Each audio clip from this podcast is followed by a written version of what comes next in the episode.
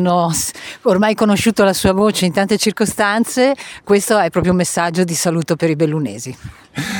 Ringrazio tutta la popolazione, tutte le persone del Bellunese, delle Terre Alte, eh, che sento che mi sono stati vicino in questi tre anni e mezzo. È stato molto sfidante il periodo del Covid, io sono arrivato tra la prima e la seconda ondata, ricordo quando sono arrivate le vaccinazioni, il 5 gennaio 2021 eh, abbiamo vaccinato oltre 500 volontari in modalità drive-in a Belluno, tutte le assistenze ai grandi eventi, eh, Coppa del Mondo di sci, eh, i mondiali di sci nel 2021 in piena pandemia, eh, i momenti drammatici, l'allagamento della casa di riposo di, eh, nella zona dell'Alpago dove abbiamo evacuato oltre 70 anziani in una giornata eh,